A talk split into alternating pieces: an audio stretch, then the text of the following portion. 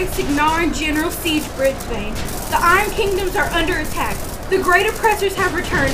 The Orgoth have come to recapture the Iron Kingdom. The time has come again for all nations to unite and drive them back once again. Meet us at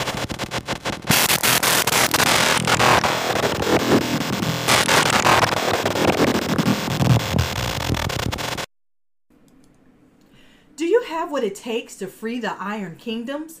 Then report to the Siege Invitational, presented by the Minority Report podcast, July 22nd through the 24th in Memphis, Tennessee. Follow us on Facebook for more information. This is Sarah Brisbane calling all allies.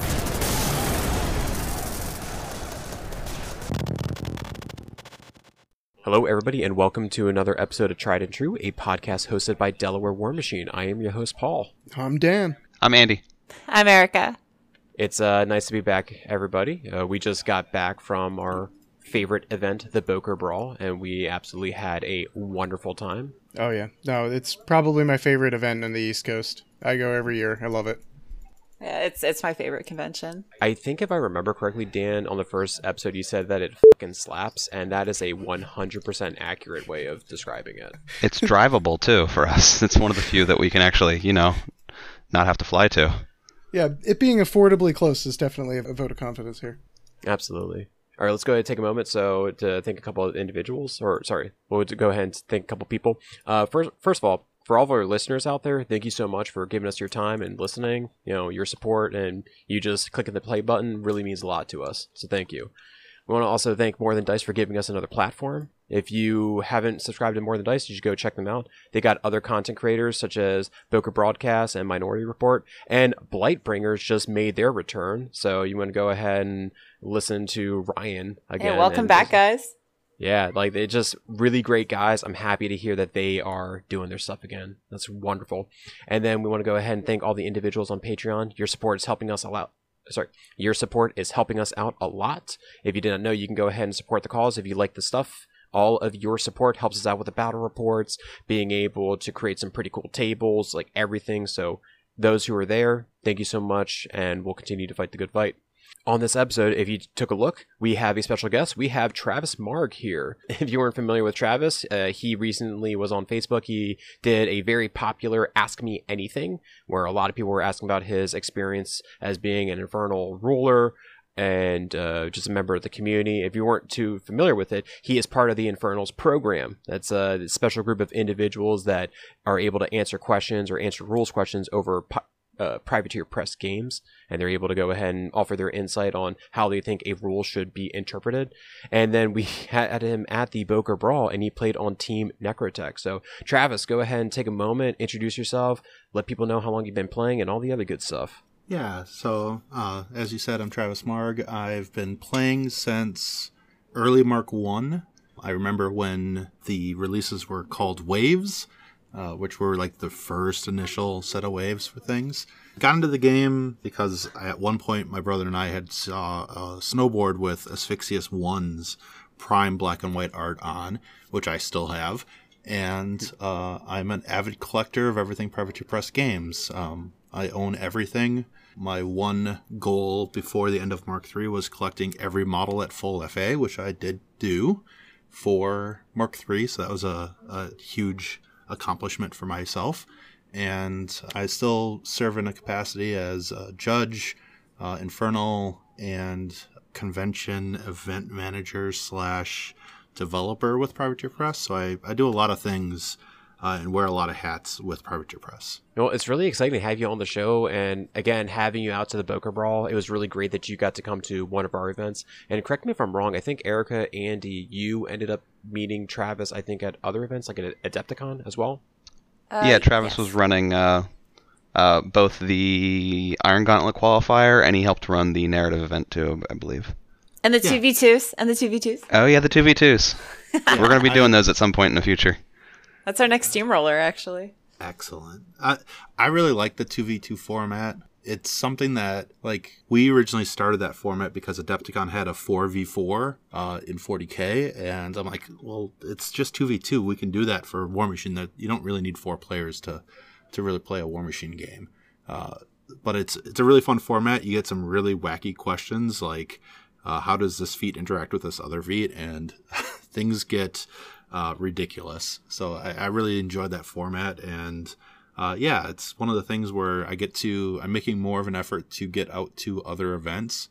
Uh, to play more games and not just be the person that runs them. Hey, Travis, I wanted to ask with you doing the whole infernal stuff, has there ever been a ruling that you felt was very difficult to determine on the spot? And then, you know, you went with your gut and then in hindsight you you think to yourself maybe that wasn't the right call or you you, you yeah. just like live with it? There's definitely moments of that. I think this is something that kind of reoccurred a little bit with the ask me any anything thread. As a judge and as a person who's trying to make event or uh, rulings at an event uh, you kind of just have to make your ruling and stick with it. Really accept that hey if when you're at the beginning of the event part of the social contract, I like to call it that, or the judge talk, or whatever you're having with your players is I might make a ruling this weekend and I might be very, very wrong. Like there's definitely moments where my brain just goes, I know 12 versions of this rule. What version is it today? And have a different intent of how the rule is meant to be. And really to accept that you may make mistakes, but they're not really mistakes at that moment. And they're just going to be the way they are you have to kind of let that roll off your back and not be stuck in your the headspace of hey i made a, a incorrect ruling. Uh, like for example the ruling that i'm thinking of at the moment is how guard towers interact with flags and zones.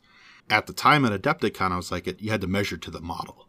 And now in the actual rules that you have to be is you measure to the tower. And you're like hey the tower's inside the zone or inside the four inches to the flag thus the model's inside it contest it. So it was something where I was making it more complicated by trying to put geometry into it versus something where it's like, yeah, just measure the tower and then you're good.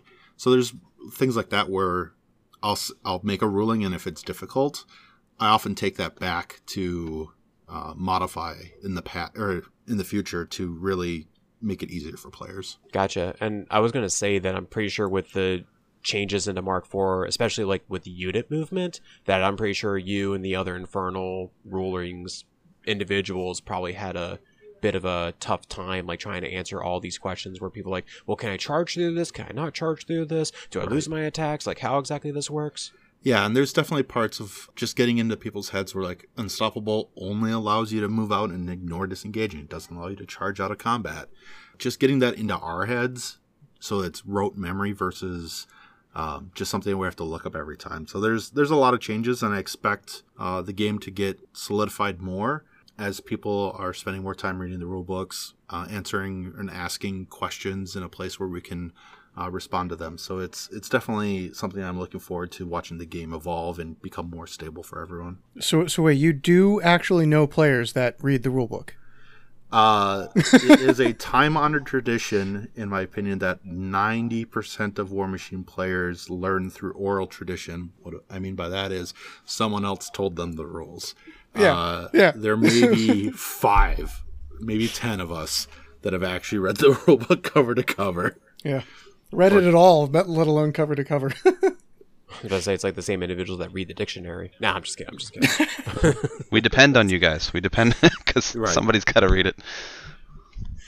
Perfect. All right. Well, let's go ahead and talk about the uh, the current events that just happened. I have to say, one thing that I'm super excited about is the new community site that Privateer Press just announced. So, if you aren't aware, if you go onto Privateer Press's website, if you go and look at the button, it says Community. It's on the left side. You scroll down a little bit, you'll see like a couple of like I think like Warcasters, Warlocks, like in that shot. You click it, and it basically kind of shows up like as like the old forums i guess that's what i keep on hearing from individuals, but I think it's been really, really cool seeing it. I've seen a lot of people sign up for it.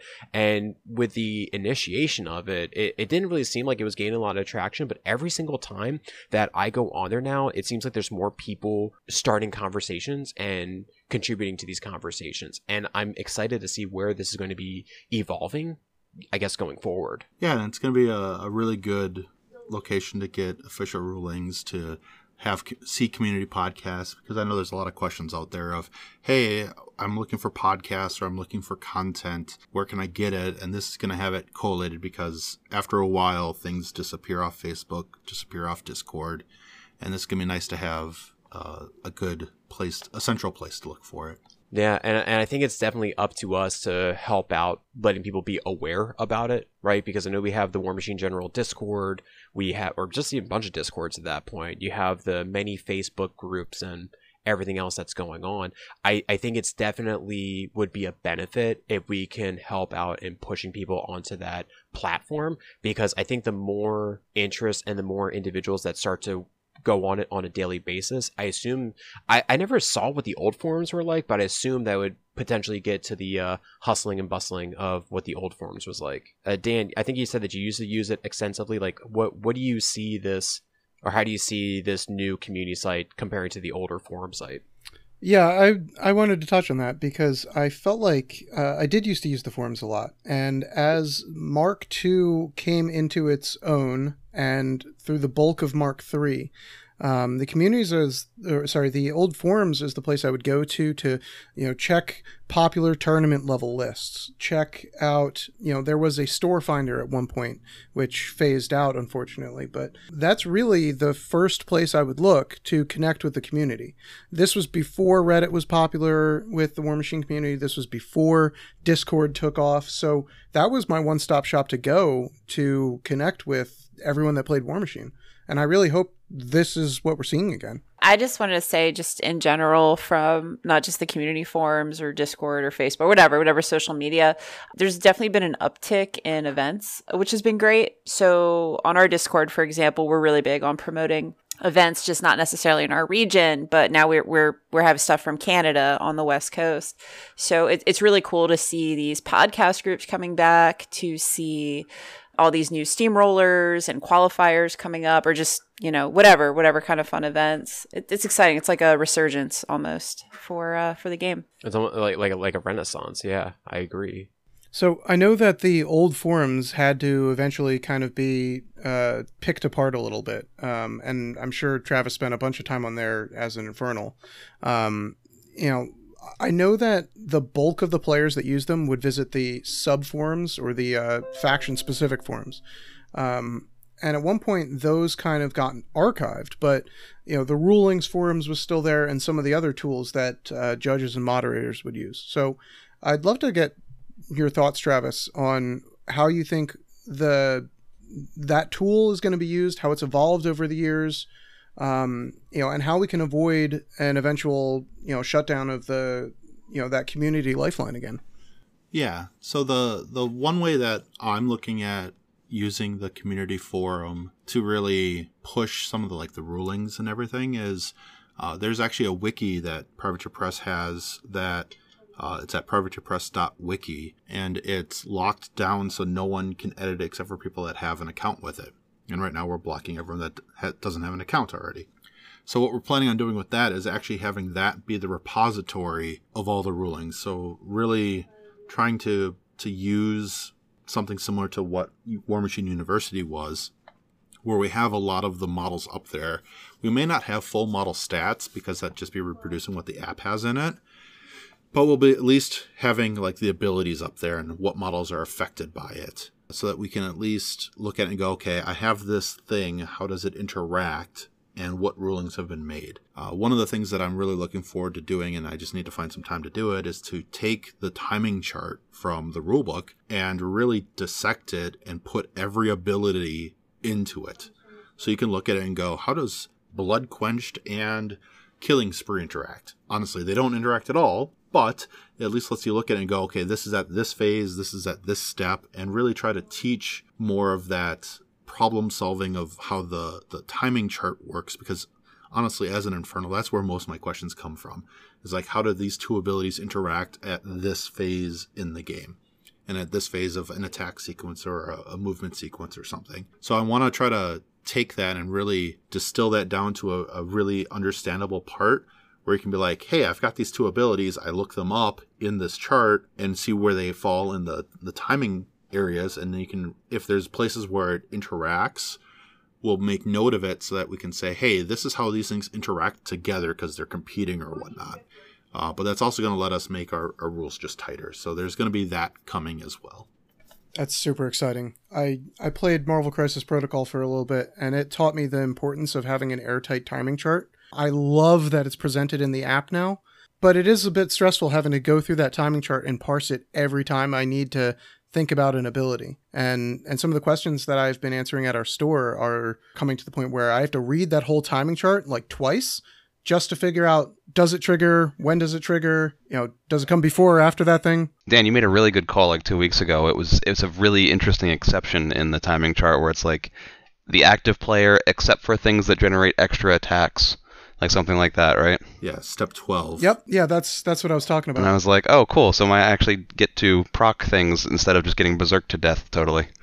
that's right. Yeah, so being able to like search through that wiki is probably going to be uh, um, honestly a tremendous weight off your chest, Travis. It is. And I'm I'm kicking myself a little bit. I did call that step number right. It is step 12. My goodness, I look at this chart too much. yeah, it's, he already knows too much.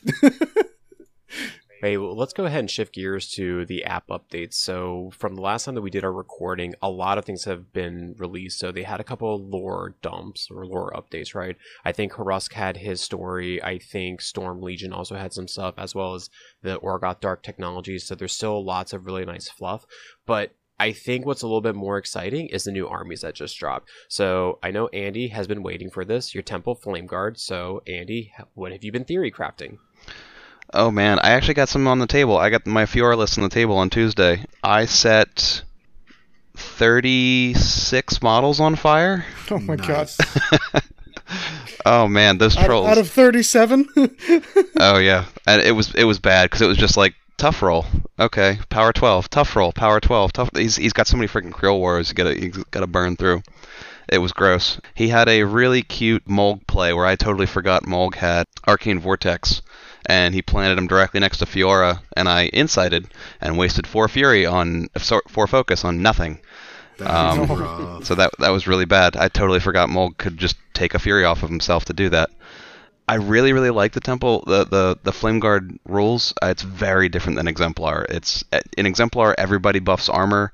In this army everything folds like a wet paper bag. So you have to like get the alpha, strike hard, make sure you're make sure you're way up on attrition or else you just lose everything really fast.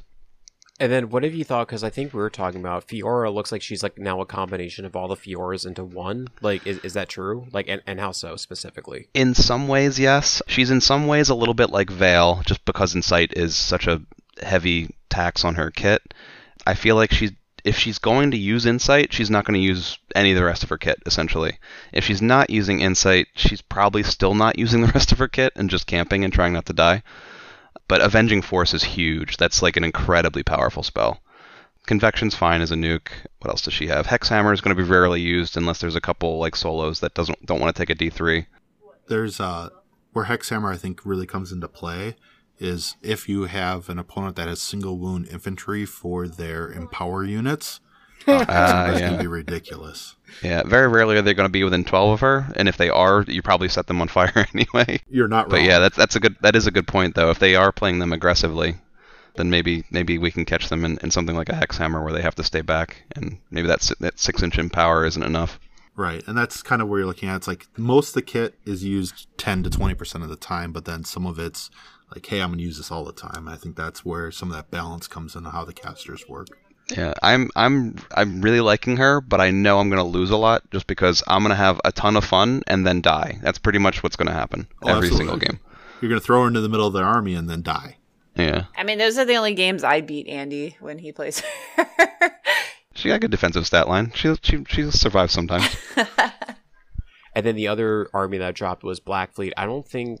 Wait, no. Tim has uh, his Cryx. Has he? Has he been excited about Black Fleet? he has built a bunch of stuff. We were talking about it a bunch on Tuesday. I don't think he's got anything on the table. I think Rahur is going to be really good. I think She's cool. What is the, the the Dark Waters or the Rough Seas or whatever that spell is? Rough The- Just to be able to yeah to deliver her army a lot more effectively. I like that. It feels like a better version of Starcrossed, but just for the approach. Right. No, I agree. I like that. And then also because she has her acrobatics, and I think does she have she? I think she has sprint as well. So she wants to get in there, do some work, and then get on out. Like, and because of how unit movement works now, that all the units have to be close with each other for the majority of it, she can definitely get work done. And she very, she can also con- exciting. yeah, she can also conceivably get. I think both of her swords have the uh, get a free spell if she kills a thing. Yep. So she can get she can conceivably get two free spells out of out of killing models. and yep. sprint away, which is nasty. Yeah, and I was gonna say is that uh, if you remember my buddy Dave, he bought into Cryx like right at the end of Mark Three, and he got Banes and Black Fleet. So he knew. I told him like Black Fleet's eventually coming after they mentioned that being the second army that they're going to go and get. So I shared him the good news as soon as it happened, and he's super excited to go put models back on the table. So Yeah, they got a lot. They got a lot of infantry in that theme. There's a lot of stuff to sort through. Thank God they didn't give uh, stalkers to um to uh, what's her name What's, what's it been? Twenty five years, and we finally balanced her. Skarre. Good, good call on that one, Skarre Travis. on that feet plus Travis, stalkers is broken. it's not okay. I'm just I'm so glad they kept that in the other theme. That Skarre One mostly made it through the edition change intact is shocking to me. Hey, she's got to cast Ritsak herself now. And That is entirely true. what what's it been? There's no there's no Doc Stygius for her. 25 years and we finally balanced her by not giving her stalkers? or by not giving her Skarlocks either, because her Yeah. only method of casting spells for free are Satyxis Blood Priestesses who have to melee attack something to cast one of her spells. Yeah, and you can't Mm-hmm. you can't attack your own things anymore.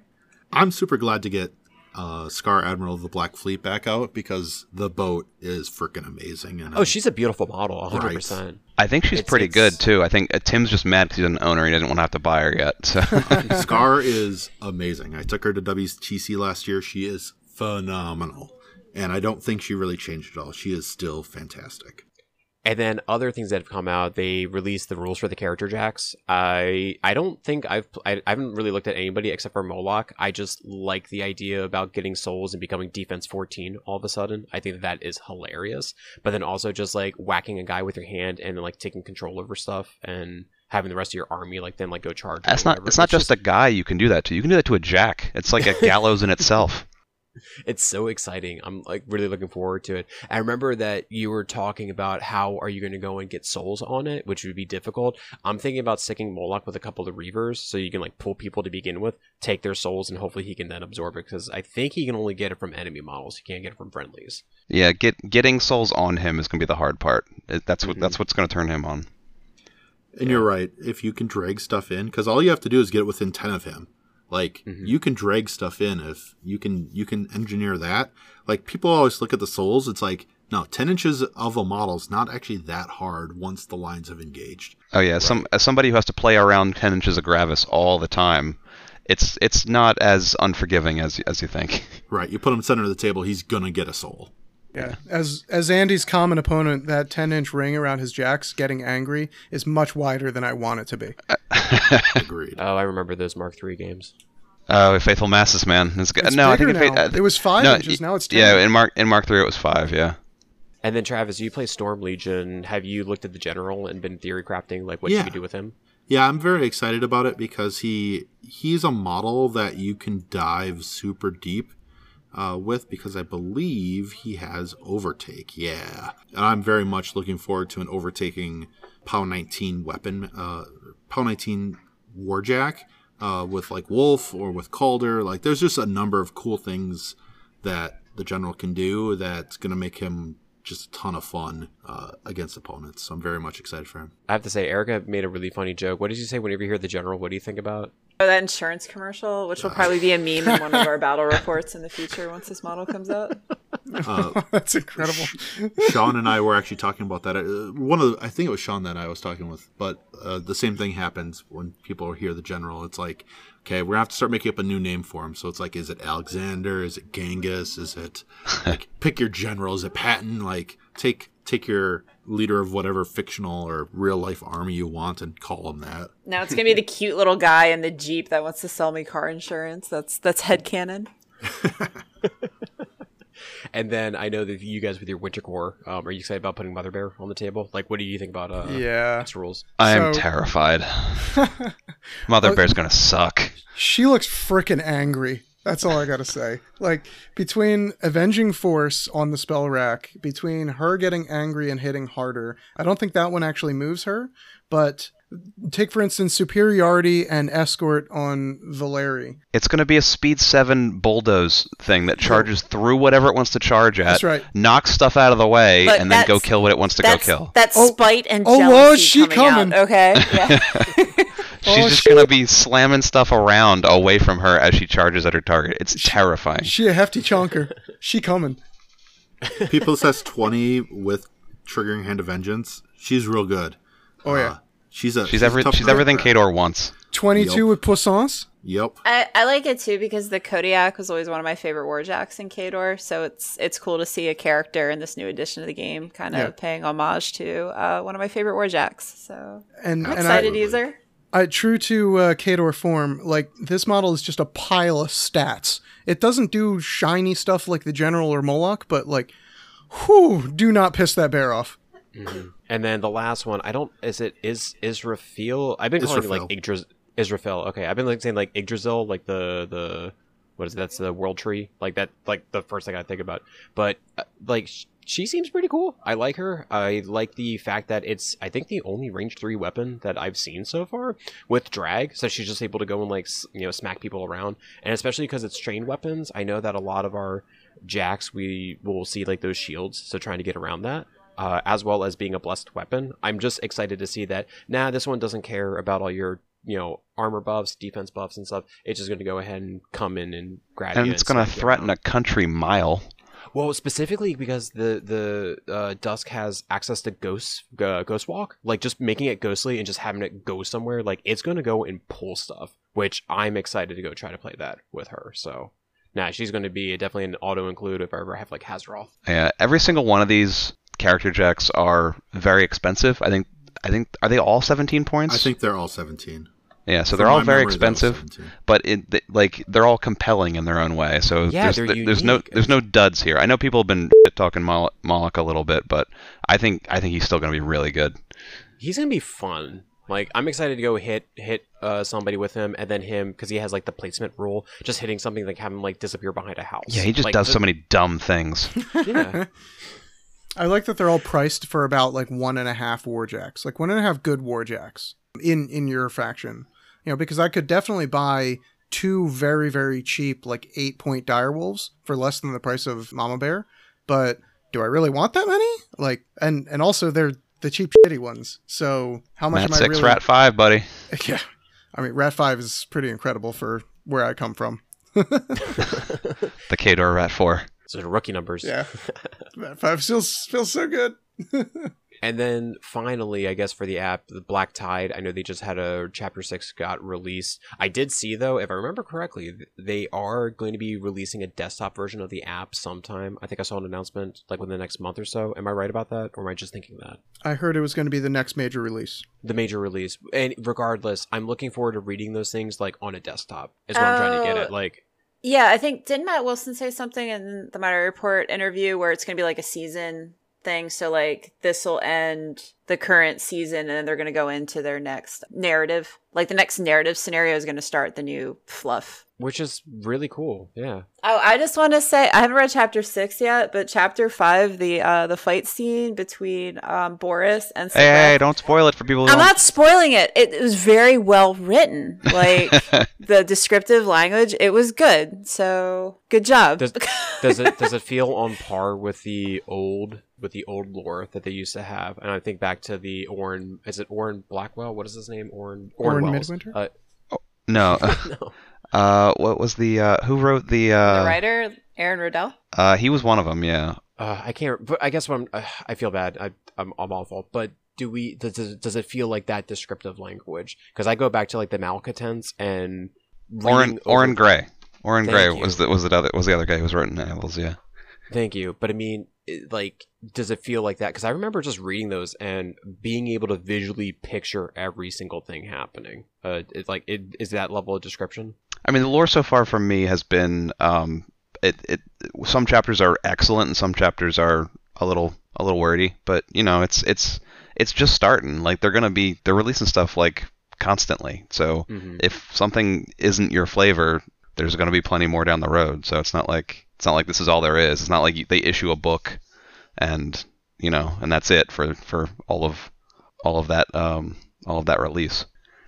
So that's a pretty much it's pretty much a uh, a consistent flow. All right. Well, that gets all the app stuff out of the way. So then the other major releases. So from last time, uh, we had guard towers, and now we have the bunkers.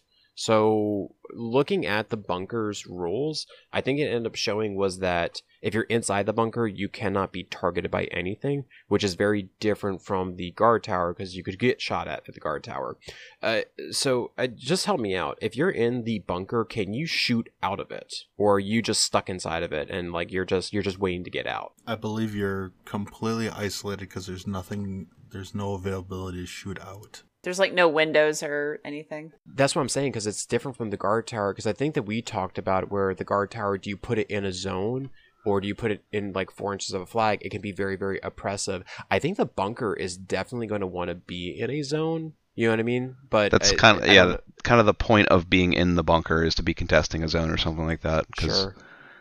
So I'm having trouble seeing some really good pictures of like a 3D rotationist model, especially because it has two configurations that you can build out of it. Travis, do you know if it has two doors, one on each side? Like, can I go in the back of my bunker and then come out the other side and fight you?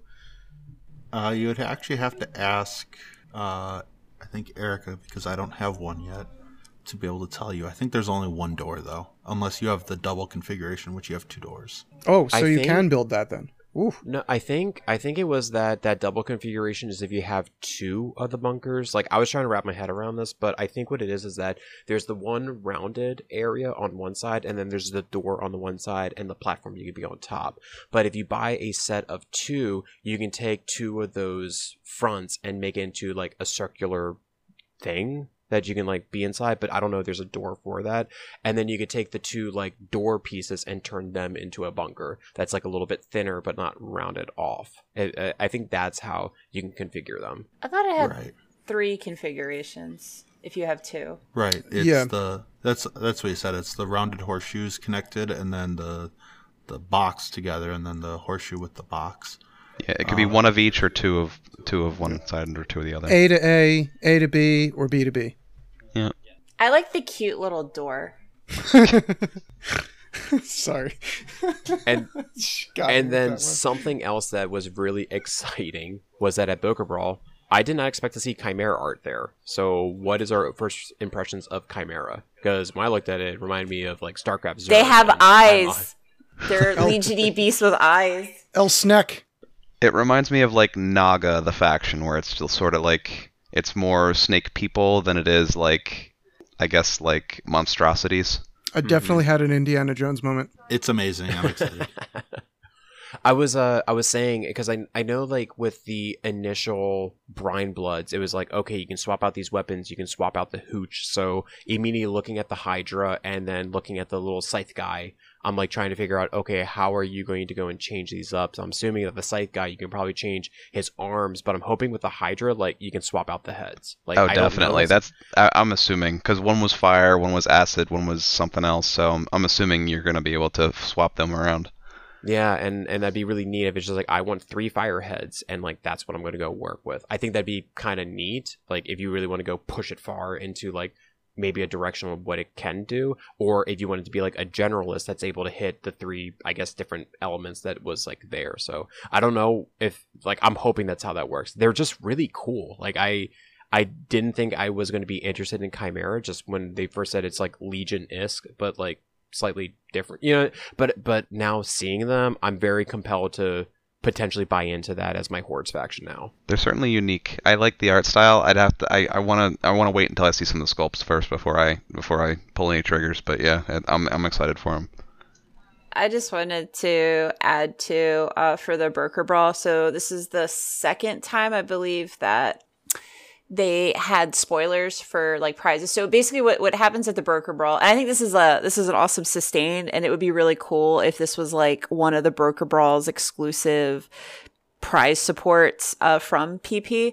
Uh, so at the previous Bokur Brawl, we got um, early access to to spoilers in uh, back in October. So it's cool that that they're continuing to do this. And how the Bokur Brawl does it is they have these envelopes that Seth and Steve will put out on top of the prize support. So even though all of us are competing with, with one another in these different tournaments, uh, we're working together as this collaborative team to get to the spoilers uh, to be able to share it with everybody. So it's a really cool community building event. And I, uh, it would be really cool if that, you know, move forward as an exclusive to their convention. To caveat on that, I know that Steve Rabideau first said that when you get these spoilers, you can do whatever you want with them.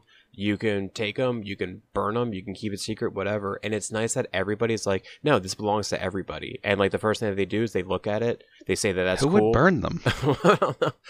Who would do such a thing? Nobody, nobody in the past two runs of this is like secretly coveting it and taking pictures. Like we'll look at it and then it immediately goes on the public wall for everybody to enjoy. And that's what I was going to go say. Like, it, it belongs to everybody, which I really like about this community, and, and I really, really like about the Bokur Brawl. It's just the greatest feeling when you're the one of the people that gets that spoiler, and then for the next five minutes before you post it online, you're walking around the hall showing everybody you can talk to, whoever's done a game. Look at this cool mm-hmm. shit that's coming out. Dan, love I, it. think. Uh, stop me if I'm wrong, but I think Dan got one of the first spoilers because he died like immediately, and that was That's a right. prize. I was So I was he got- assassinated after playing one turn, and I was like, "Oh, spoilers!" And then, well, as the troll character beast with the Cthulhu looking face and the big old crab claws, I think it's uh quite exciting. What does it say? It can only advance if you move it sideways. yeah, I wrote that in there. Paul will read anything you put on the teleprompter. I was like, is it a tells? I was like, I didn't write that. It's a crab. and then, and then the last thing I guess was that the expansion boxes for Storm Legion and Sea Raiders should be coming out this month, so that's exciting. I'm looking forward to putting Sabreth on the table. That chick looks awesome. I'm excited to go build my own feet. I'm I think Dusk is this month too, right? I I can't speak on that. I don't know. Is it? I don't know if the the Dusk main army might be because they're being produced externally. They might have the base army coming out at the same time. I don't recall for sure though. Gotcha. Yeah, I got to look at that updated map. I, I couldn't tell you. All right, and then let's go and discuss about our future stuff that's happening. So, uh, the time is now May 4th, and I think this is May 20th. Maryland has their narrative event, so they're going to be doing their Black Tide Part 1, which is super exciting. So, they're doing it as a full day event. And then, uh, what else? Oh, uh, the Portal Steamroller on the 13th of May, even before that. yeah, So- we're uh, we're road tripping. We're coming to get your clocks, Dave. there any coins It's- up at Portal? Anybody got any coins? Oh yeah, King of Coin. There's gonna be a lot of coins because Maryland's going, Delaware's going, and I don't know if Jersey's playing or not. And then of course we'll have the the Portal Pennsylvania crew. You might even have some people from New York coming down as well. Oh yeah, I think Dave and Amber might be coming. hmm And then, did you want to mention what Dave said was that if you wanted to proxy stuff, he's allowing that if it's like rules are. Yes. So uh, Dave, who is shout out, Dave's awesome. Uh, he is the TO for this event. As long as the model has rules in the app, you can proxy it. Oh, I don't want to see. I don't want to see any mother bears. Please, no mother bears. Mother Well, if you see a and little, Kodiak, you know what that means. little putt putt tanks that Paul printed for me. They coming. It's so boxy and dumb looking. Oh my gosh, they look little Advance Force tanks. I love them. They're darling. that's they are wonderful. We have the Siege Invitational that is coming up. Shout Uh, out Minority review? Report. Yep. So that's that's something fun. So go win yourself a hammer or get a picture with a hammer and then potentially win the hammer. And then big stuff uh, again is the Nova. So we have been very very busy with it. We've been changing some of the events and there, Erica. I think this is your wheelhouse. So go ahead and talk about some of the big changes that have happened. Sure. So um, we've changed up our schedule a little bit. So for those players who are returning or you're new or you just want to check it out, uh, we have some how to play a demo set up. There will be armies provided from Delaware War Machine. So you don't need dice, you don't need anything. Just, just gotta show up. Uh, we're doing a 2v2 random team event. So if you're new and coming back in, or maybe uh, you're not uh, too familiar with folks in the community right now, uh, it's you're paired up 50 points with another player 50 points, and then you'll play a, a combined 100 point game into two other random people. We have also added IKRPG. So for those that are enjoying the Iron Kingdoms, uh, we have shout out to Tears. He was just on a battle report. Uh, is an awesome DM, a part of the Tried and True crew. So uh, he will be running all the Iron Kingdoms events. At least for the tables as well for Nova. We've been plugging away on them. I recently been uh, working with Workbench Maniac. Uh, he basically made a bunch of Ios terrain. He basically gave me I- Ios the terrain pack. So it has towers, statues, like everything that you saw in the old Ios and the old uh, Ios like dioramas and stuff. So we've been 3D printing them. I already got two towers completed I'm excited to go and have these tables done. So they're going to look awesome alongside all the other stuff. So it's going to be fire. I would also mention too, uh, like a plug. So our battle report for May is our first Mark IV versus Mark IV Army showdown, Orgoth versus the Winter Korps. So the map that uh, our players are playing on it showcases one of our custom Nova 3D maps, which is uh, a Khadoran village. Uh, so if you know, if you guys take a look at that, that's kind of what you can expect from the tables that you'll see, in addition to a custom scenario that we've cooked up for for you guys. So we're excited to share that. I can't wait to to put it out on YouTube. And then later on after Nova, we got the Sussy Scuff, which we is sorry if you're unfamiliar with the Sussy Scuff is, it is the Susquehanna Scuffle. It is going to be the second year that we were doing it, and Erica, again, you can go ahead and talk about the awesome stuff that we have there with the hobby challenge. And- sure. Um, so the Sussy Scuff started just a quick, quick history as a meta fun meta dojo showdown. So Delaware War Machine started up, and a couple months after us, Maryland War Machine started. So we were both helping each other build up our metas. And talking to Sam and Ryan, kind of joke, hey, if our metas are still around in a year, we should do this fun, you know, dojo showdown because we're each on different sides of, of the Susquehanna River. So that's kind of what it started. So it is a three man team event. It's basically like a baby Bokur Brawl. It's going to be at the Battle Bunker in Philly, in addition to the team tournament, max of four rounds. Uh, we have a hobby uh, challenge, so with prizes for painted models. And then we're also doing a meta table off. So for our metas, you guys coming to compete. Uh, we'll have you guys design a table, bring it, you know, bring the train and stuff with you, and then that'll be a, a category of hobby challenge as well. So I think we'll get some fun thematic tables based off of where our stores are located and the creativity of our players. What kind of things do you think is acceptable for this meta table challenge? Uh, I mean, you could do some Iron Kingdom stuff. I think Sam and Ryan from Maryland were joking around about like a crab table since Maryland crabs uh, is big. Uh, I don't know. I mean, the world's your oyster. I hope they show up with a legit bucket of crabs and just dump it on the table. Giant enemy crab.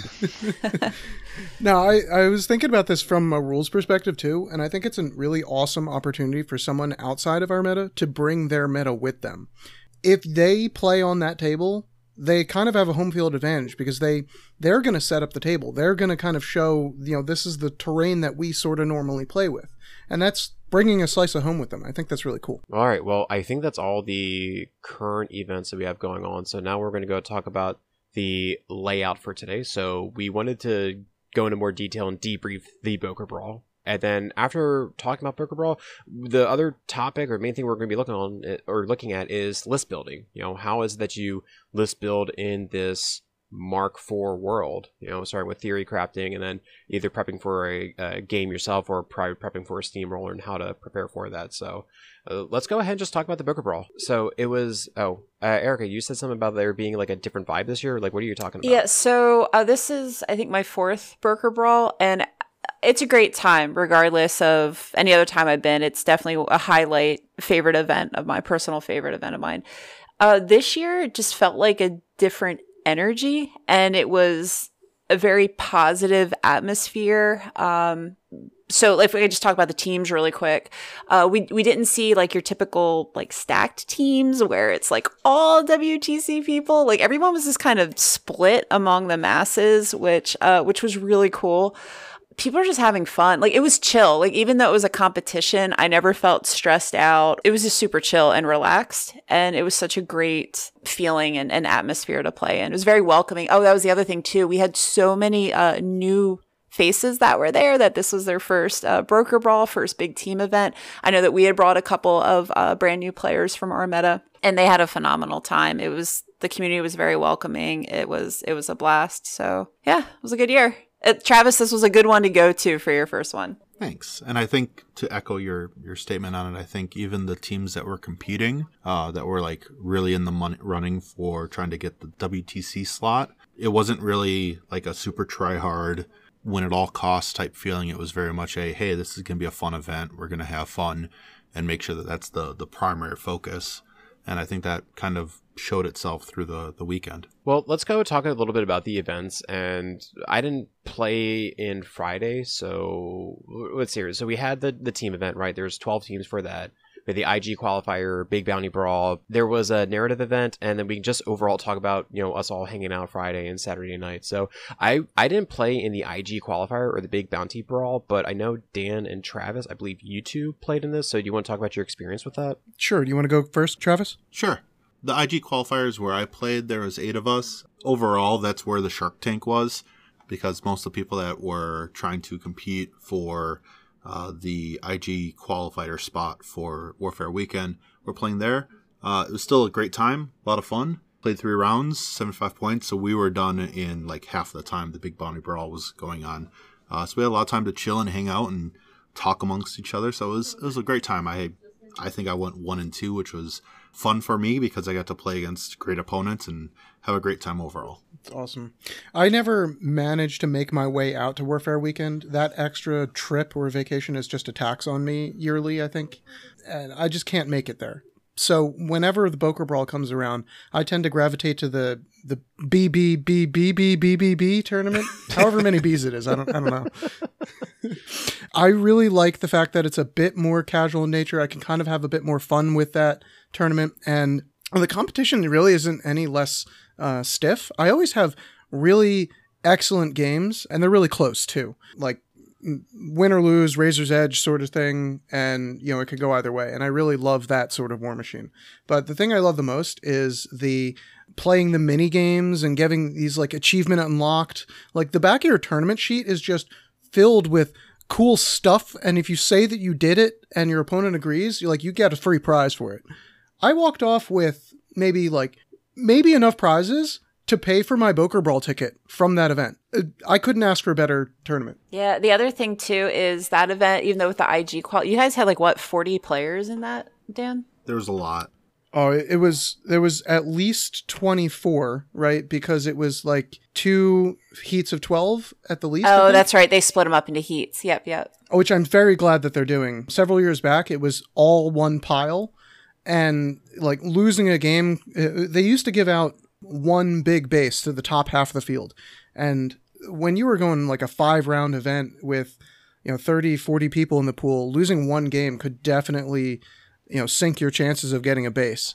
And I really prefer them them giving the uh, the two heats because not only does it not go until like midnight, but also you can you can maybe afford to drop a game and and not have to be you know an invincible player just to get up there. That's the big advantage of doing two heats is you max your rounds at four. You don't have to just keep playing.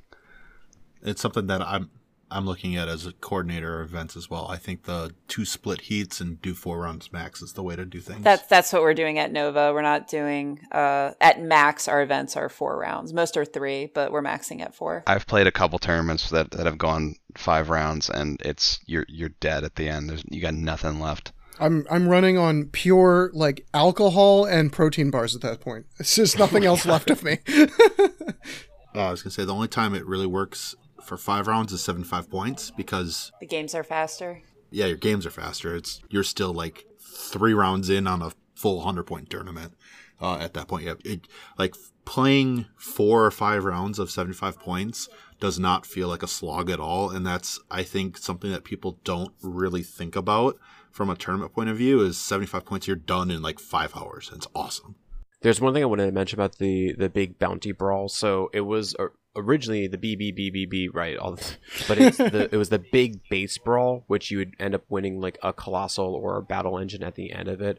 But because of the change to Mark IV, I think when Seth originally thought about it, it was the big bounty brawl. It was supposed to be going for like 80 millimeter bases, but they weren't released at this point.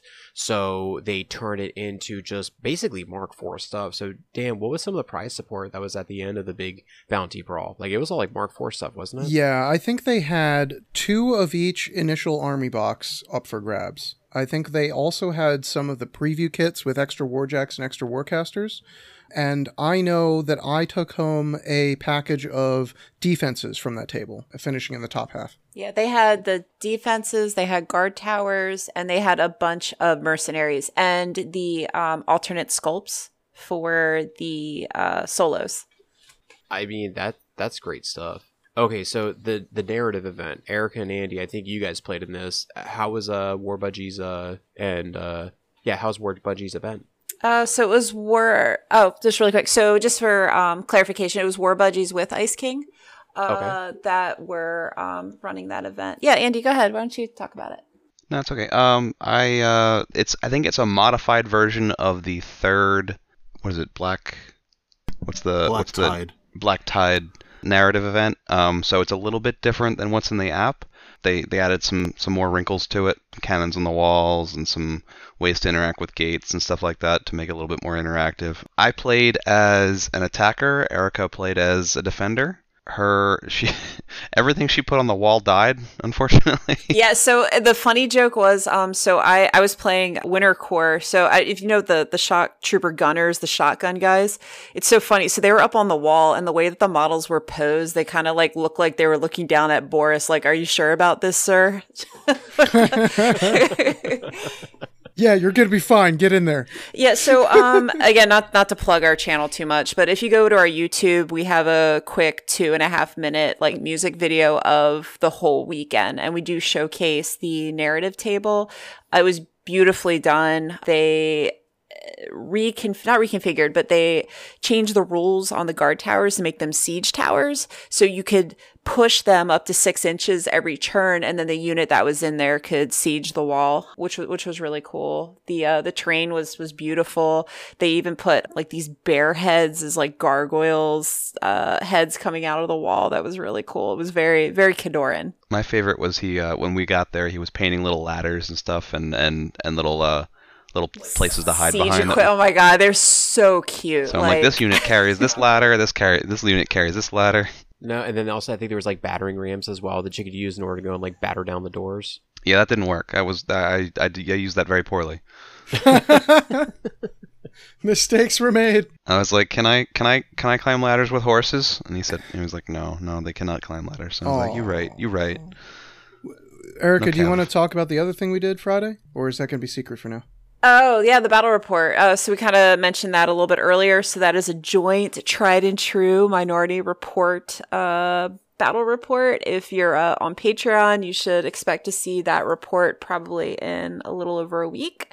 and then we're also posting some behind the scenes as uh, we're as I'm finishing the editing for it. So I'm super excited to get these armies, uh, these new beautiful armies on the channel and share their rules because I know a lot of players that might be on the fence or are coming back to the game. I know the Mark IV armies are a big a big request right now from the community. Okay, so before we start talking about the team event, can we talk about the other most amazing thing that happened Saturday night, which is Captain Sonar? yes, Paul. We could talk about Captain Sonar. I love Captain Sonar. It was so much fun. It was a lot of fun. It's gotten a lot of hype. That group brings like one or two copies every year, and somebody ends up playing it, and it gets a big, you know, it's, it's a big spectator sport. Like people are just kind of watching the two teams duke it out. And I, I went home, and one of the first things I did on Monday was buy a copy, have it mailed to me from Amazon. So for those that aren't aren't familiar with said game, it's basically multiplayer. Uh, it's two team battleship where you have up to four players. At least we played four on four, and yeah, you're basically playing battleship simultaneously. Everyone's got a little job. It's kind of like Artemis a little bit. That's what it reminded me of. If if anyone's familiar with It that. It gets very hectic. I'm pretty sure Yeah. we broke the rules like a dozen times. yeah, but true. Thank God for Brad Park, man. Shout out that guy. that guy loves. Guy knows that game with like the back of his hand. He loves him some Captain Sonar. I'll tell you what. Uh, he's also very good at it. it was just a really fun time and then especially like after you know us like drinking and stuff and just you know try to keep track i have no idea where anybody is or wait what am i able to go do uh, taking a box like the systems are ready i'm like i know the systems are ready i don't care oh okay Paul's a dead eye on that uh, sonar, though, and he was able to track the enemy ship like wait, maybe half of the way through the second game. He turns to me, he's like, "I got him! I got him! I know where they are." I was like, "Okay, Paul." i was so excited i was like i still got him i still got him Yeah, Uh, like 30 minutes later, he had him on track, and we hit him like dead eye with a torpedo, and it was just the most satisfying thing ever. All right. okay, so let's go and I guess finish up with the the team event, which was the big marquee event, right? So there are twelve teams. If you didn't know, the placement minority report took third place. Shout out to those guys.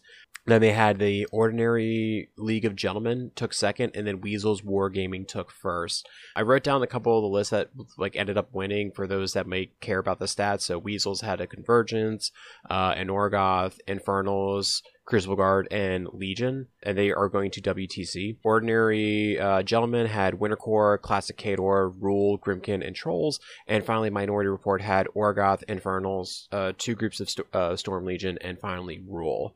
So instead of us just going off and talking about all the different games that we what we played, what I thought would be nice is actually we could just do a highlight of one game or one opponent that we had that we really enjoyed playing with. And actually, oh, good. Oh, sorry, really quick. Um, before we go into that, just to say that the army representation and spread was very vast. I think every faction was represented minus two. I think one of them was Farrow, and I believe that is. I don't think. Scorn. yeah, it's- it's two, right, Travis? No, Scorn. Scorn was there. oh, Dave, okay. Dave played an ar- Scorn. There was an army of the Western Reaches. I'm pretty sure you're right that it was a Farrow army, and then there was one other that was not there. I forget what the other one was. There's lots of pirates though.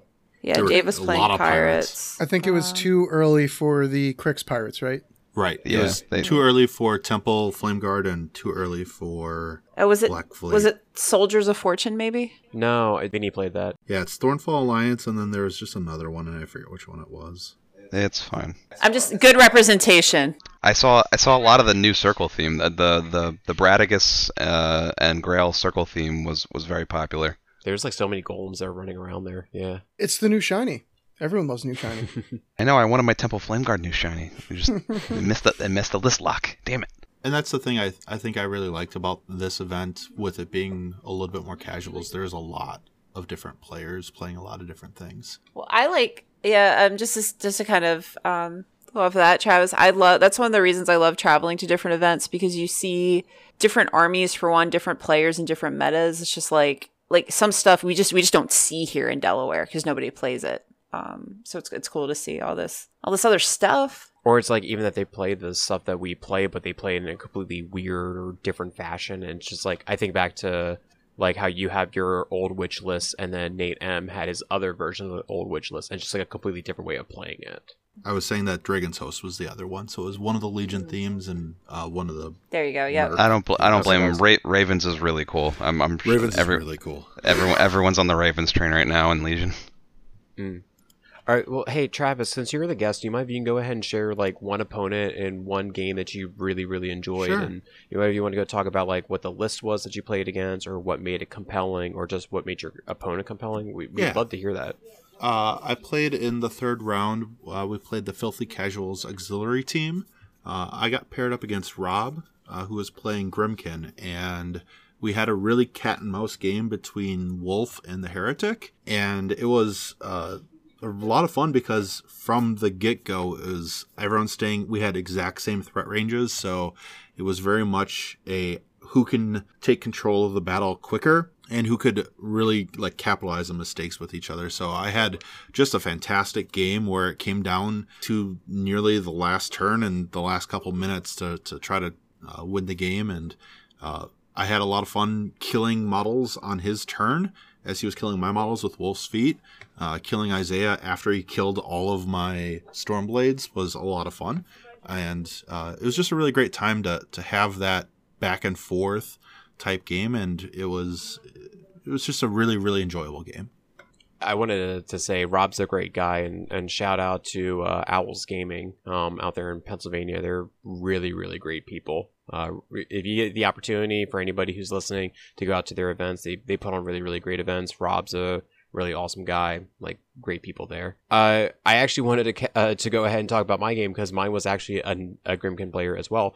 I wanted to give a shout out to Nate M. Uh, I never played against Nate. I remember seeing him at the last Bokur Brawl, and just seemed like a very like approachable dude but when it came to the game itself it was just one of the most fun matches that i, I had uh, the list was a, a wanderer list uh, with lots and lots of infantry and I just had a good time with them. Uh, I I played a little incorrectly with not understanding Assyria's blinding light. I thought it was all spells, not offensive spells. So I ended up losing uh, too many arc nodes to to play later on into the game. But we still had a great time. Whenever his pumpkins ended up going after my guys, he's like, "Get in the bag," and I just I like smiled every single time. Like I'm not even mad. Like I'm, I was just having such a great time, and it was just it was just a fun back and forth game. Like I didn't feel like I was playing one of these like you know top elite you know players. I just felt like I was I was playing another guy. It was just really really nice. Don't feel bad, Paul. He he got me with his with that same list. I think at Adepticon too. I was playing Serenia and he ended up clocking me. Uh, Dan, you want to go ahead and talk about your list? Yeah, this was a hell of a game. I think it was also in round three. I had I had the pleasure of playing against Justin Dew. Uh, he was a great opponent. He gave me a real hard run for my money. And the thing that stood out to me about this was, and I'm going for lots of variation here because we've already heard about Grymkin and Storm Legion, so this is another Storm Legion story. But our local plays Storm Legion in a much different way. And when I sat down to play against Justin, I I was like, okay, we've just practiced this, practiced this. I know the broad strokes of this matchup. I know what I should be doing. And then he put seven units on the table, and I was like, what is happening? So it was just like sticker shock. It's much different than the way my locals play it. Um, and after like a basically a two hour slog, I eventually clocked myself chopping through seven units of dudes. But it was just, uh, I mean, that was one for the, uh, that was an endurance match for the record books, I think. He, he played an excellent game and he took it uh, over me um, very late in the, uh, very late in the rounds. So, you know, props to him for being able to drive that list. It's probably a brain burn.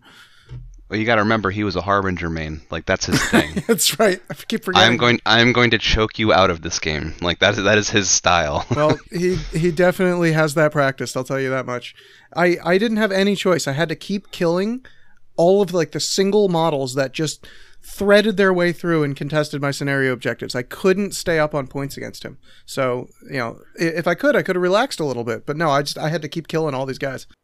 Eric, do you want to go talk about your your sure. match? Uh, so probably my uh, my standout game was against uh, Jake Legion, aka uh, JVM. Uh, so it's kind of been an ongoing uh, joke with he and I over the past couple years. Always been in passing, like. Uh, I, like I'll be straight up honest, avoid like avoiding playing him because he's just like I'm gonna get your Grymkin, all this stuff. I'm like, oh, not not this year, Jake. So we're at the Bokur Brawl, and you know we're like, yeah, hell, let, let's just do it so with with some of these uh, higher competitive players, one of the one of the other reasons I really enjoy traveling is I learn so much from playing a lot of these uh, a lot of these great great players. It's just I, I learn a lot. I learn so much from them. Um, and so Andy played Jake uh, at the Liberty Brawl last year, and uh, that was it was a quick game. It was a quick game. Sevi died fast. Died very fast. Uh, so I I held my own. We made it all the way to bottom of seven. His final score was 14-12 Jake, uh, but I think we each had less than five minutes left on our clock. Uh, so it was definitely a game. And I said, hey, you know, you're probably gonna beat me, but I'm gonna make you work for it. You know what I mean? Yeah, it was it was a really it was a really good time. Um, that that was probably my favorite game. Lot lot of lot of wrinkles on the brain on that one. You know what I mean? and Andy, if you want to go ahead and take it home. Yeah, I played uh, John Bo- Becker, Bokur, the, the guy from the Bokor Memes Factory. He's very funny. Uh, we've met a couple times. I'd never played him before. He was playing Borka. He brought four units of Kriel Warriors, so he just has so many bodies on the board.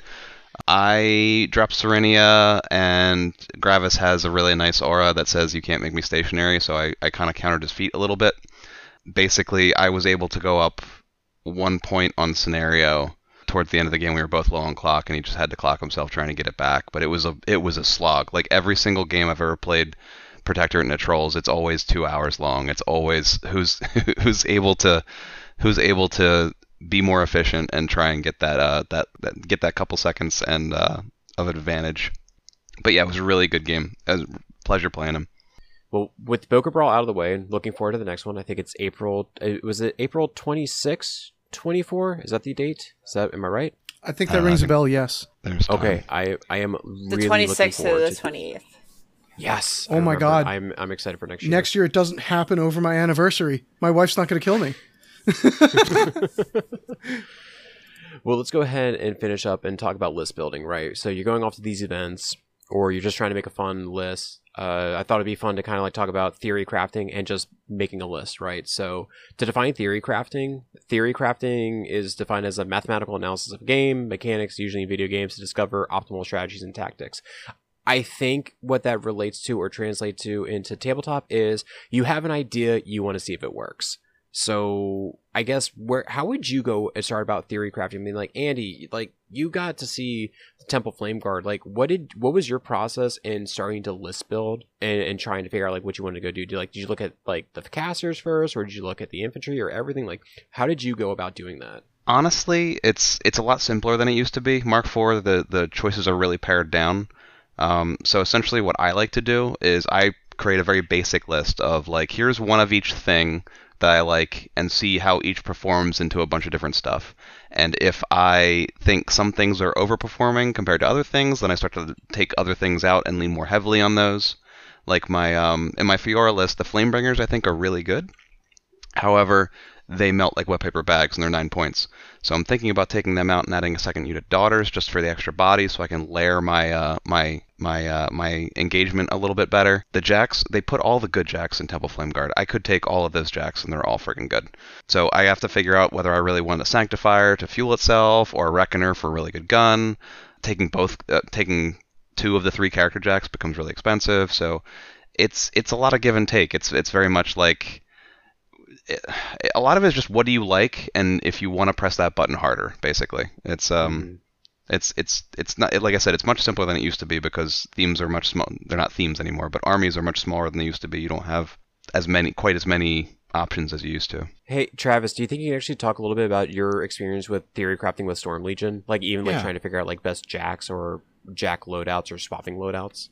Yeah, it's very much the same. Really, what you're looking at is you want to find a style of warjack that works for you and then make it the most effective you can. So you're looking at the different chassis, you're looking at the different heads, and you're like, okay, what things do I need to solve? Do I need overtake? Do I need pathfinder? Do I need grievous wounds? I don't think there's grievous wounds on a jack, but do I need these special abilities on these warjacks to do different things? And you're you're really trying to kit them out to be that style. I think all the warcasters play just a little bit differently, and they kind of fall into tropish type uh, parts of them where like Captain Debray or Debarro is very much a warjack caster, and she wants a lot of warjacks, while Wolf wants a lot of infantry to make his feat work better. So you're really playing that balance between how much infantry you want versus how many warjacks uh, or uh, battle engines or 80 mil bases, what what have you, to really make your list shine. And it's it's playing a balancing act between playing all into a, a, a particular style or theme, like all melee. That list can work if you can get there. Otherwise, you need some method of range to play the balanced list. So it's it's really looking at what things are occurring around you in your environment, who your team, who you're playing against a whole lot matters a lot for this. If you're playing against armored core all the time, you're going to want stuff that cracks armor. Or if you're playing against pirates, you need stuff that hits through tough. And you're you're really playing around what weaknesses you have versus what strengths your army provides. And I think like Storm Legion with Wolf, you're really like, okay, how do I maximize my feat? How do I maximize Wolf's killing potential himself? While Debarro is like, okay, how do I make all my jacks better? How do I make these things do more work for the points? And mm-hmm. it's really working off of that.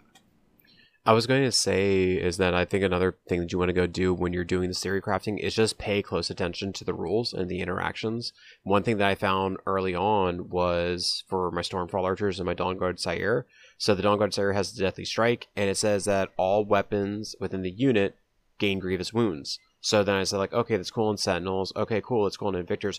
Wait a second, Stormfall archers. I think we're cooking with something right now. yeah what do you mean you can grievously wound three models per attack It's amazing. Hey, as long as as, as long as they don't fix it, I'm gonna keep doing it. So Paul, I want you to keep talking about this so that everyone else realizes how unfair it is as well.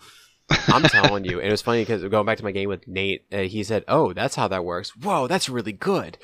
Oh my God. it's- like it was just, it, but I mean, like you know, you don't realize these tools that you have until you start to play around with it. And another thing I was theory crafting is I know Sabreth she has a field marshal overtake, and one of the jackal heads has berserk. So I'm like, hey, I could get a berserk and overtake jack. I could just remove infantry off the table. So I'm interested in throwing them on the table and seeing if it actually ends up working or not. So I, I just think it's very important to kind of, I guess, kind of think about it and then you know just kind of play around with it. And and one thing that you were saying, Travis, is that focusing on what your list does well in versus what it doesn't go well in and then i guess i think erica was was was was mentioning it, it was that focusing on what you're able to do as opposed to playing the field right Yeah, so when I list build, um, I always focus on what the job is for my list versus worrying about the vast landscape of rules and combinations that are out there. Like in a 75 point game or even a 100 point game, you're not going to have all the tools to deal with tough, no knockdown, stealth, high defense, high armor. So when I construct a list of so Grymkin now I'm moving on to Winter Korps. I'm still trying to figure out Winter Korps, okay? So I need help with that one. But the uh, like with with Grymkin, especially my old witch list, it it has a specific job and that's what I'm going to capitalize on versus trying to worry about the hundreds of weird combinations that are out there right now. Yeah, generally for a pairing, for me, I generally, I mean, this is coming from a prote- protectorate player. It might not work for every faction, but for me, I have a, I need to punch really hard and win on attrition list, and or I have a, I'm going to contest everything on scenario list. Like that's usually what I pair things with. The other thing that you kind of have to watch out for that's very prevalent right now in the current scenario packet, right? Because we're still using the that Mark III packet is the scenario jam. So to pivot back to that the Justin Do list, Dad, like it sounds like it's probably a list that jams you out a scenario with bodies. Yeah, thank God I went first. Yeah, so imagine if you did. So I was on the receiving end of that. So my Storm Legion game, uh, Wolf went first, and I just had all this infantry that I couldn't kill because the Jacks would, you know, G- give you the business. yeah. Or if I stayed back for a turn, I was losing out on scenario presence. So having tools, I think, for the scenario push, for the infantry push right now, is is is very important, and I would definitely implement that in at least one of your lists in a pairing. Yeah, that's why I'm loving playing Baronova right now because uh, she kind of brings that to the table automatically in her feat. The way it uniquely works with debuffing movement as well as debuffing the range at which things can reach out and touch your army really gives you an upper hand to counter some of that jamming presence that's prevalent today.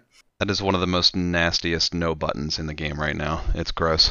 I mean, it feels like Cater to me, uh, so I'll take it. I'm a happy camper. The combos that I like looking for are the like the tiny little keywords that tie everything together. Like I like using the momentum or slam gun on the Great Bear uh, combined with the Gladiator head. Because if you slam like an infantry model that that'll make its tough check or uh, a light jack or something, and it goes flying six inches, that jack is in a different place than it started the turn, man. And and now you can do strange things with it. And oftentimes I find my opponent is not okay with that.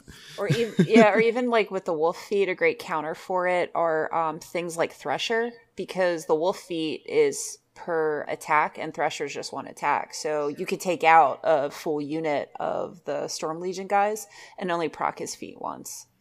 Yeah, I don't have the best mind in the world for like latching onto all these tiny little loopholes. Like I was never that guy that played Magic that found all of these interactions.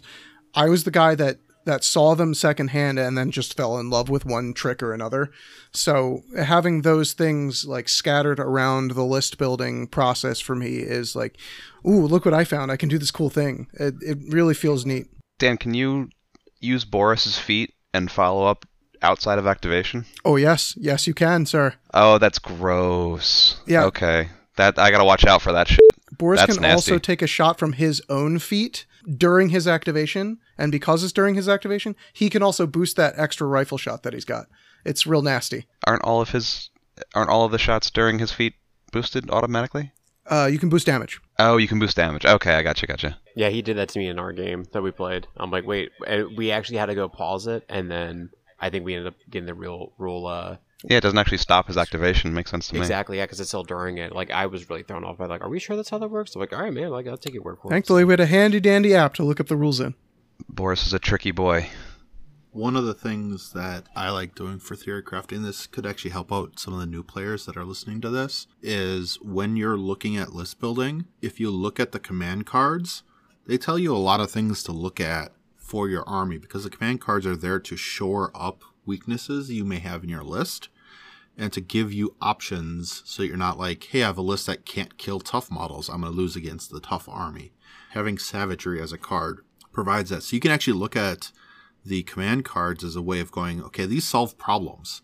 How how does my army solve these problems, and then which ones aren't solved by my army? And it can actually give you a a really decent look into which cards you want to take and how to use them uh, conversely in the tabletop game. That's a really good point. I um as someone who has been leaning heavily on the exemplar train, having infiltration and cover are really the only ways I can deliver my army because reliably you can't really it's really difficult to get there with a fully melee army nowadays. Yeah, no one seems to like seeing stealth manowar, so I'm with you. uh, on the on the subject too of savagery, yo, that like that's the Mark IV tax for me. Like that command card makes the list every time, even before I start list building. Savagery makes the cut every time. I totally didn't realize it was melee only. I was gonna throw that on Redeemer all the damn time. That's what prisoner numbers likes that card. You know, like Yep. Wait, wait, what do you mean Grievous Wounds is only on melee weapons? Shut up, Paul. Oh my god. Yeah, actually, uh, Erica, good call out. Travis was talking about combos for new players. So if you play uh, one of the factions that can take uh, prisoner release date, she's she goes very very well with the savagery command card Oh, 100%, yeah. to the point where I've built Khador lists or Winter Korps lists with a direwolf kitted out with like a long axe for reach, overtake, and all this other like stuff to. And I realized like for four points. I'm pretty sure Prisoner hits just as hard with Savagery because she's a weapon master. yeah, didn't Adam Pricer get his prisoner like to plus thirty six like armor and strength? Yeah, I think Broken I, yeah, I think she was like armor 27, something like that. Something dumb. Good job, Adam. There was like 30 tokens on her. It was insane. He could have one shot Jax, and it's amazing. Yeah, uh, the character solos in the the new sorry the new combat solos that are coming out from Mark IV are really interesting. They can be really really swingy. They could just they could do nothing for five points, or they could just w- w- get way more than their five points worth out of them. I find she usually punches up. You just gotta protect her early game. But the other really nice thing is way the way those uh, mercenary inclusions now work with a lot of the other tools in the army, and this is something that Travis pointed out to me that the fact that they have the Winter Korps keyword in them means that they count for friendly faction things. So like you That's, uh, can put your blizzard on things, right? That's incorrect. Oh, sorry. Um, I uh, reverted that ruling after I read it some more. Oh, no. Winter Korps means it's a Winter Korps model, so that it would actually trigger things like Accumulator. So for Storm Legion, it matters a lot for that. So it triggers those things. It's still a mercenary faction tag. You hear it here, folks. Ruled. so no I blizzard can then. be Y'all better get yeah put it on the forums. I can be incorrect. It's totally totally happens. I'm a human. Uh, there's a lot of there's a lot of different weirdness with that one, and why they gained the army tags is still something of a confusion for me. But uh, Yeah, I definitely in the moment I definitely could have seen it going either way. Like I could I could see arguments going both ways at that point. Right, and the reason why I said it at the time is when you look at Storm Legion cards, they don't say Cygnar Storm Legion uh, on the cards. So I was like, oh, so Storm Legion's the faction. Oh, they do say Stor- Cygnar Storm Legion. What am I thinking that they didn't say Cygnar Storm Legion? I don't know.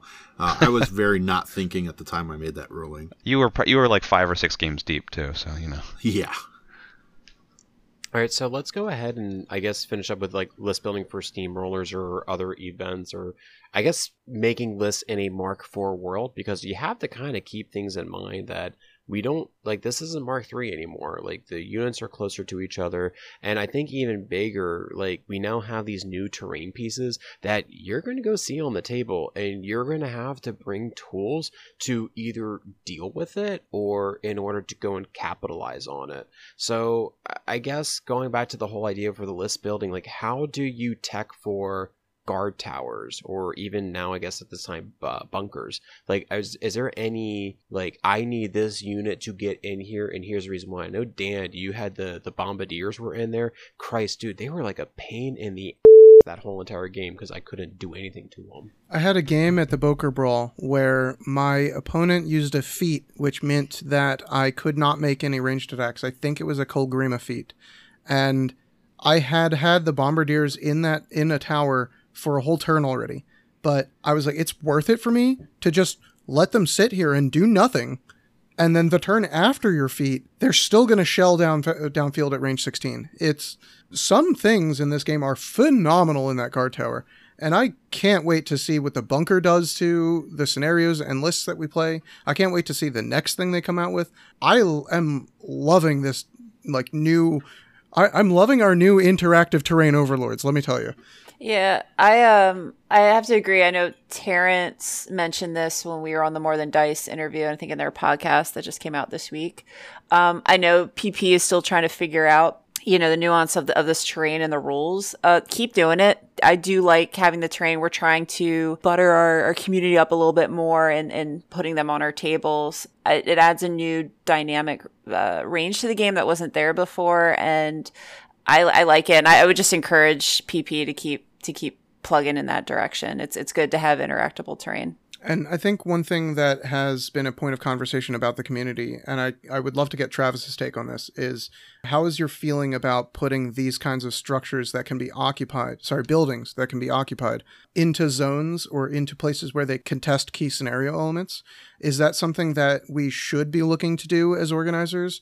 Um, is that within the spirit of these terrain features, or should we stay away from that sort of practice as much as possible? I think from my perspective, and I think the way that Matt Wilson explained it to me when we were talking about these terrain features originally was the intent for them to be part of the game and to be part of the scenarios that we played. Like, I could conceivably see now scenarios where this terrain feature, the top level of it, is the zone for whatever reason or like you could think of making weird scenarios where these things occupy that space where a zone exists. I would say as a tournament organizer i wouldn't put a bunker on every table and i wouldn't put a watch or a guard tower i want to call them watchtowers but guard towers on every table in the same sort of spots. They should be on different areas on the tables but they they're fully written with the expectation that they're within four inches of a flag, that they're within a zone, and that players are going to use them. So it's it's something that I would get used to as a player. Finding ways to destroy them is important from list building, and it is something that we're going to be looking at the survivability of them because at one point they were very not survivable, and now they might be a little bit too survivable. So we're still paying attention to that from a a design point of view of how the both structures and buildings interact with the table to make them feel correct for when you're playing with them. Yeah, when it comes to the towers themselves, it, they're very very survivable right now. So it it ends up being how do I carve out the models that are inside there, and I'm just very glad that Feora exists now. So I can, I can, I, I don't have, I don't have to care. You're on fire now. Screw you. And you, and you only have to measure to the foot of the tower. Yeah. I'm going to say setting things on fire is how I've been dealing with the stuff as well. Stormfall archers, they have the incendiary shot. Uh, back in Mark III, it was like you had to directly hit and everybody was on fire. Now it just says models hit. So as you still hit them with the blast damage, you can like tag four guys in there, set them on fire, and you know they don't roll fire off. Like you could potentially just have them burn to death, so you don't have to worry about actually hitting them. I know like the Orgoth Tyrant has like the Hunter Cortex. I'm pretty sure you're going to be seeing that a lot more now. So my my bucket of fire tokens is alive again. Yeah. So I think you do have to come up with some kind of way to go deal with these uh, things, as well as even defenses. We didn't really talk about that. Like, do you think Sapper is going to be like an auto include now? I don't know if it's going to be an auto include, but it's definitely going to contend for how players deal with that terrain feature. Some some armies are just not going to care. Well, some armies are going to be like, okay, I really need to pay attention to this. So it, it might show up more. I'm I'm assuming that with people's adjustments, like at one point, breakthrough was an auto include card. Now it's not. I don't think I take it very much at all anymore. I think a lot of that has to do with the ruling of you can you can charge past uh, models as long as they weren't engaging you when you started. Correct, and yeah, it's a change for that, but it's it's like I don't see some cards having uses with my playstyle, and I think that's where people's play is going to come into it. Once we see more 80 mils, and I believe there's a rule that if an 80 mil steps on a defense, it breaks it. Mm-hmm. For Yes. some of them, What about uh what about 120s as well? Is it the same thing? I think it is. It's one. It's anything uh, super heavy and larger. So it, it like th- those sort of things. Once we get more of that stuff, we'll see how this all plays out. I think we're very early in the phases of the defenses and how to interact with them. That we really haven't like spent a lot of time figuring it out. So that's going to be something that we're going to explore. Sapper may be a card that's an auto include for the next six months, and then it kind of disappears off as people stop taking as many defenses. Yeah, I see nobody taking the barrels right now, but I think as more people take defenses, I think people are going to start taking the barrels instead of sappers in some circumstances to maybe spot remove a defense or two. Well, I saw too. Sappers got updated. It doesn't cost a point anymore. Uh, so it's. Yeah, that's that's. Let me just double check on my app. Is that true, Dan? Does that does that track? I don't think either of them cost a point. no, I bet Sappers used to cost a point. Yeah, defenses was always free. I think sappers used to cost a point. feel like it should be the opposite way around. Anyway, that's not the case today, so that's fine.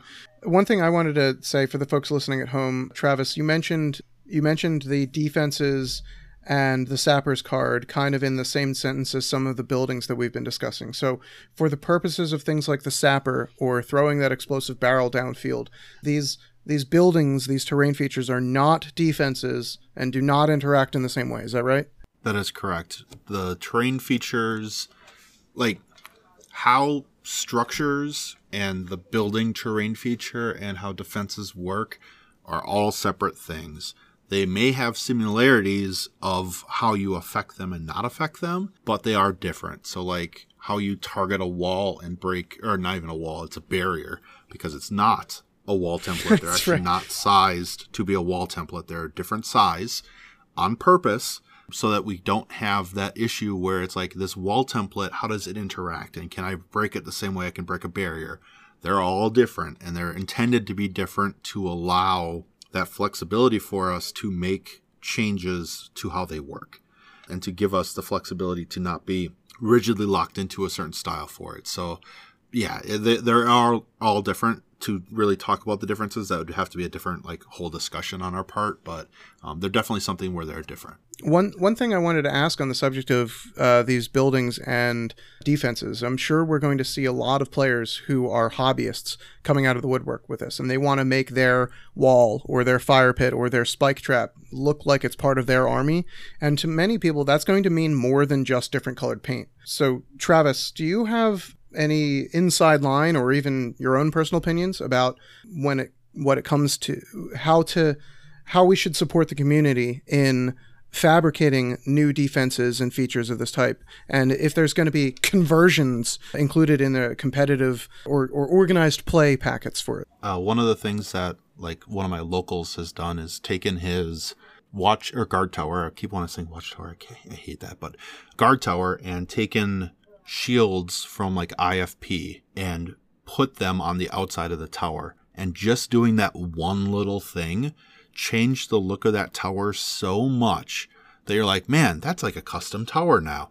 So you can do cool things like the iconography of the different armies and the different factions onto the towers that you buy and make them look really cool and really thematically pleasing for the armies that you're playing. So you can easily make a Khadoran esque bunker by putting the the Khador symbols on them. i have so many shields laying around i gotta do this now right? Like it's it's a su- it's a super easy conversion to do, but it's really effective on the table. Um, the same sort of thing can be done with Troll Bloods. You take the Kriel Warrior shields, like you can do really neat things with very minimal conversion parts and using them to create something really neat. that's awesome i can't wait to see that sort of stuff coming in from the community Okay, I think with that we are, have been recording for about so we're almost Hour and 40. an hour and forty minutes. It's okay. yeah, my bad, Travis. I uh, know I told you an hour, but uh, I need to eat You're all dinner. good.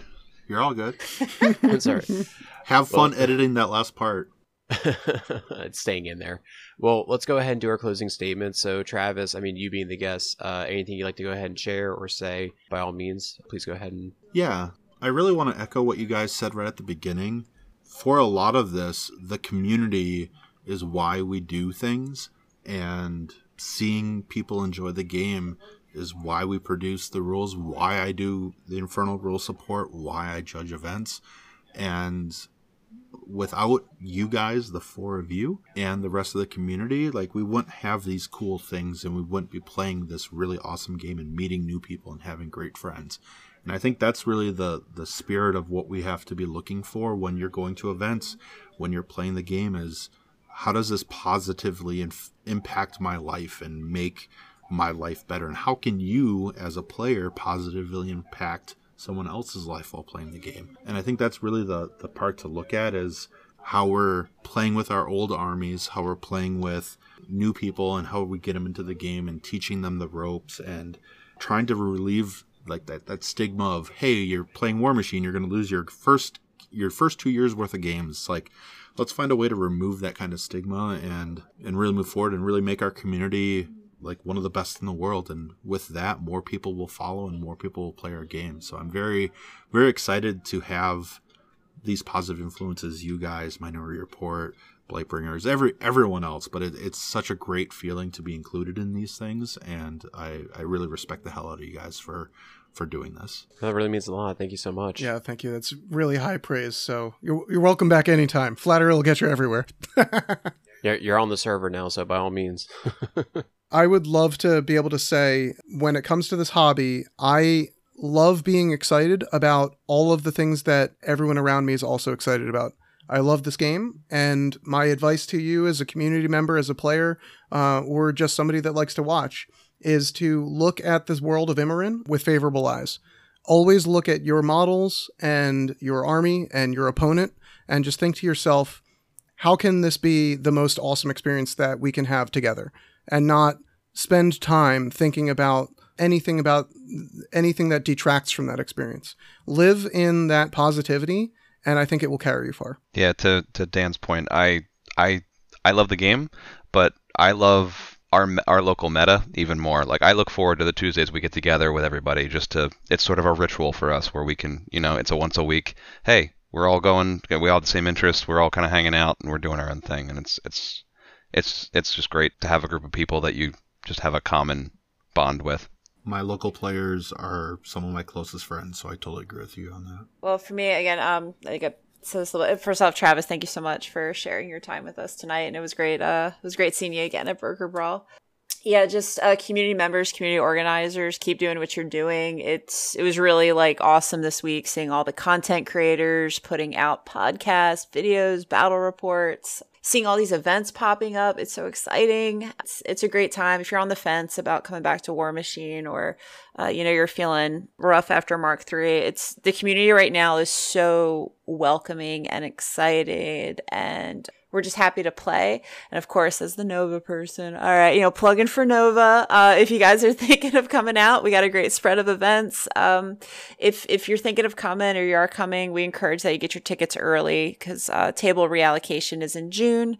We are sharing the same space as some bigger games on the GAW side of the house. Um, so we have an incredible weekend planned for for all of our players and our community, and we would love to to have you guys come out and play games with us. If i could have any one wish if i get a genie the one wish i will ever have is players to register early for events Please do.